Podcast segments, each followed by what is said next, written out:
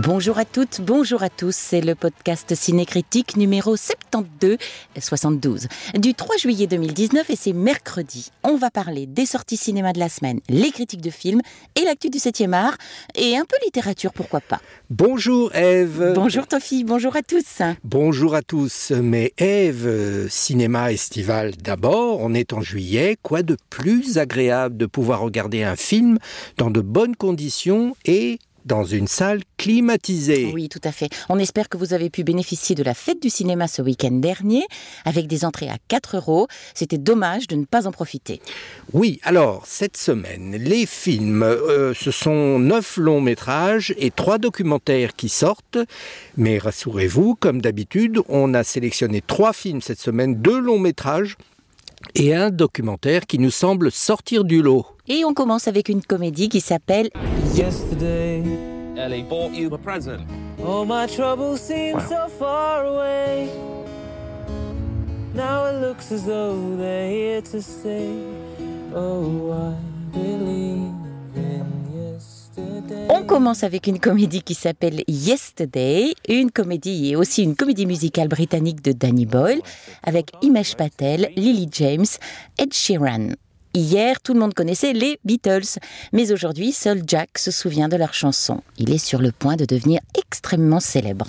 Après un accident avec un bus pendant une étrange panne d'électricité, Jack se réveille dans un monde où il découvre que les Beatles n'ont jamais existé, ce qui va le mettre face à un sérieux cas de conscience. Alors Danny Boyle et le scénariste Richard Curtis ont évidemment reçu l'aval du célèbre groupe britannique mondialement connu The Beatles et de leurs héritiers pour pouvoir utiliser leurs chansons dans ce film. Il leur a été difficile de faire un choix parmi tout le répertoire du groupe et une bonne douzaine de chansons ont été reprises, dont bien sûr Yesterday qui donne son titre au film, mais aussi Penny Lane, Eleanor Rigby, Hey Jude et All You Need Is Love. Ça c'est bien vrai. Euh, la disparition, ou plutôt l'inexistence d'une star, avait déjà été traitée par un Français dans le film Jean-Philippe de Laurentiel, où le chanteur Johnny Hallyday n'avait jamais existé. Film avec Fabrice Lucchini, Johnny Hallyday et Jackie Berroyer en 2006. Le héros partait à la recherche de Jean-Philippe Smet, le véritable nom de Johnny.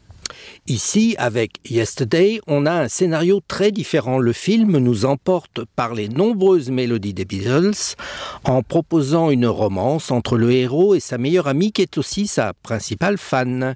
Le film joue sur la complémentarité entre les deux grands noms du cinéma anglais, le scénariste Richard Curtis qui a écrit Coup de foudre à Notting Hill, Love Actually, et le réalisateur Danny Boyle qu'on ne présente plus. Sans être révolutionnaire, le sujet est prévisible et à la fin, euh, si un petit peu mou, le résultat est porté par des interprétations sincères, dont celle de Lily James au personnage attachant, et l'ensemble est porté par une véritable déclaration d'amour à la musique des Beatles. Bref, si vous aimez les mélodies de Paul McCartney et John Lennon, ce film est fait pour vous. Tu vida va a ser siempre un desastre. Y ya no vas a cambiar porque sos un tipo grande. Sos una víctima. Un pobre desgraciado. ¿Quién es? Es tu naturaleza. En On continue, Eve, avec un film argentin maintenant. Oui, Rojo, un thriller argentin de Benjamin Nashta. Argentine 1975, Claudio, avocat réputé et notable local, mène une existence confortable, acceptant de fermer les yeux sur les pratiques du régime en place. Lors d'un dîner, il est violemment pris à partie par un inconnu et l'altercation vire au drame. Claudio fait en sorte d'étouffer l'affaire sans se douter que cette décision va l'entraîner dans une spirale sans fin. Alors, c'est le troisième film de ce réalisateur argentin, peu connu en France. Avec Royo, on a un film étrange, voire absurde, qui nous aide à comprendre quelle était l'ambiance de cette période de l'histoire argentine. Je vous rappelle qu'on est dans les années 70. Tout en violence sourde, on découvre le début de la dictature argentine dans le milieu des années 70 où une partie de la population lentement, de compromis en compromis, devient muette, puis complice de l'état d'urgence et des exactions commises par les colonels. Le film a un look euh, années 70 et s'inspire des films américains de l'époque comme ceux de Lumet, Coppola ou Borman. C'est un film social et politique traité avec un humour absurde, tout à fait dans l'ambiance de ces années-là. Un film pour l'histoire. I was 16 years old and my father allowed me to go. I was just turned 17 at the time. I was 16. I was 15 years. When they came to us, they were frightened children and had to be made into soldiers. Look, boys, here it comes. We're in the pictures.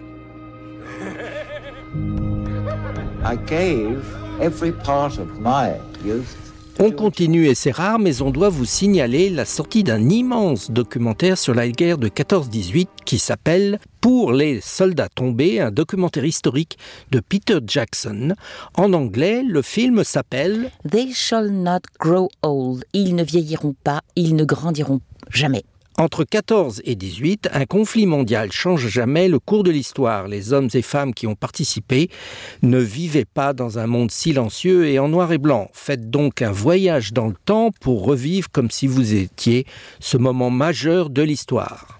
Peter Jackson est le célèbre réalisateur néo-zélandais de la trilogie du Seigneur des Anneaux et autres Bilbo le Hobbit de Tolkien. Mais ici, on est sérieux, il nous délivre, après un immense travail de recherche dans le nord de la France, notamment dans la ville de Arras, où il est resté plusieurs semaines, le parcours du soldat Tom Walsh, le grand-oncle de son épouse, originaire de son pays, enrôlé dans cette longue guerre absurde et sanguinaire. Son objectif était le suivant l'envie de pousser celles et ceux dont les grands-parents et arrière-grands-parents ont combattu durant la Première Guerre mondiale et de rechercher leurs traces et surtout de penser à eux. Oui, alors c'est comme la série Apocalypse que vous avez peut-être vu, et ce film est basé sur des images d'archives fournies par le Imperial War Museum britannique ainsi que la BBC. Ces documents ont été restaurés numériquement et il a choisi de montrer et faire parler les témoins de l'époque sans artifice narratif. Ce colossal travail de restauration qui nous montre de manière crue l'horreur de la guerre dans tout ce qu'elle avait de plus réel est à mettre au service de la mémoire et un splendide outil pédagogique du souvenir. Plus jamais ça, on a envie de dire après avoir vu ce film.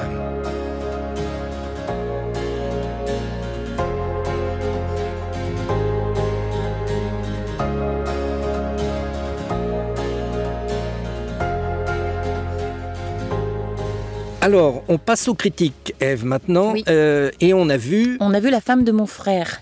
À Montréal, Sophia, jeune et brillante diplômée sans emploi, vit chez son frère Karim. Leur relation fusionnelle est mise à l'épreuve lorsque Karim, séducteur invétéré, tombe éperdument amoureux d'Héloïse, la gynécologue de Sophia.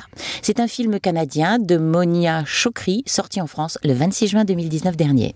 Oui, alors ce film québécois en mode d'autoportrait d'une trentenaire, présenté à Cannes dans la section Un certain regard, rencontre un succès en France par son mode de récit survitaminé, ses tentatives stylistiques et sa bonne humeur générale. Mais, mais, Eve, à vouloir sans arrêt surprendre et étonner, la mise en scène s'emballe, semble à plusieurs fois se répéter et faire du surplace. Oui, les scènes familiales sont percutantes et stylées, mais le scénario ne décolle pas et le résultat final reste confus. Les interprétations sont irrégulières, notre préférence allant à la séduisante Evelyne Brochu, la femme médecin, au jeu sûr et affirmé.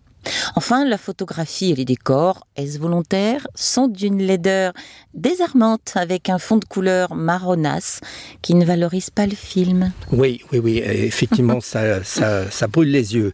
Une production caustique et décalée, un peu hystérique, avec un scénario un peu bancal, malgré une sincérité évidente. Mais quand même, le résultat manque furieusement de personnalité pour émouvoir.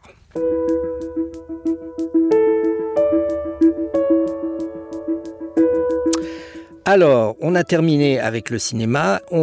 Après, après le cinéma, donc, la littérature, Ève, maintenant. On va parler d'un livre sorti il y a quelques mois qui s'appelle Transparence du romancier français Marc Duguin. Nous sommes en face d'un roman d'anticipation scientifique et politique. En voici le résumé. À la fin des années 2060, la présidente française de Transparence, une société du numérique implantée en Islande, est accusée par la police locale d'avoir orchestré son propre assassinat. Or, au même moment, son entreprise s'apprête à commercialiser le programme Endless, un projet révolutionnaire sur l'immortalité qui consiste à transplanter l'âme humaine dans une enveloppe corporelle artificielle. Alors que la planète est gravement menacée par le réchauffement climatique, cette petite start-up qui est sur le point de prendre le contrôle du secteur numérique pourra-t-elle sauver l'humanité? Avec ce roman, Marc Duguin nous projette dans le futur.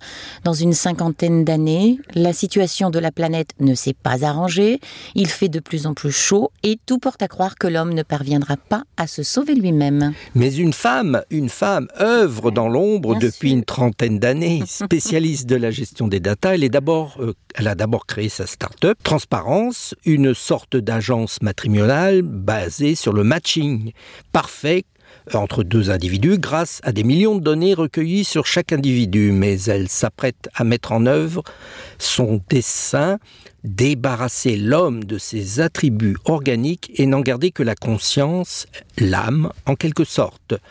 Plus besoin de nourriture ni d'oxygène ni de sommeil, donc aucun rejet, plus de gaspillage des ressources et surtout une promesse d'éternité pour les plus méritants et forcément l'arrêt de la reproduction. On va s'ennuyer. Transparence est un roman troublant dans lequel on reconnaît un certain nombre de théories et de sujets d'actualité, transhumanisme, intelligence artificielle, protection de la vie privée, etc. et qui interroge efficacement sur le poids de la technologie et la conscience de ceux qui l'utilisent, la manipulent ou tout simplement la servent sans toujours en comprendre la finalité. Et au final, donc, sur le sens de la vie. Un très beau roman, Toffy. Oui, alors Marc Duguin et son œuvre ne sont pas très éloignés du cinéma, car certains de ses romans ont été adaptés pour le grand écran par lui-même, comme une exécution ordinaire adaptée pour la première partie de son roman éponyme avec André Dussolier, Marinard Hans et Édouard Baer en 2010 et plus récemment le magnifique film L'échange des princesses, adaptation du roman éponyme de Chantal Thomas. Littérature et cinéma marchent ici main dans la main et se nourrissent mutuellement. Un très beau roman, ce Transparence de Marc Deguin, aux éditions Gallimard. Et on espère qu'il s'est trompé, bien ah sûr. Oui, ah oui, ah oui. Alors on a terminé cette semaine, Eve. Très bien, Toffy. Le podcast Cinécritique est-il besoin de vous le rappeler? C'est toutes les semaines, le mercredi. Toute information sur les sorties ciné, l'actualité du cinéma et de la culture en général et bien sûr les critiques de films. N'hésitez pas à parler de notre podcast autour de vous, de vous abonner et de le noter à partir de votre application préférée. Oui, suivez l'actu également sur cinécritique.com, sur Facebook et sur Twitter. En attendant l'année 2060, rendez-vous mercredi prochain pour les nouvelles sorties ciné. Très bonne semaine à toutes et tous, hydratez-vous.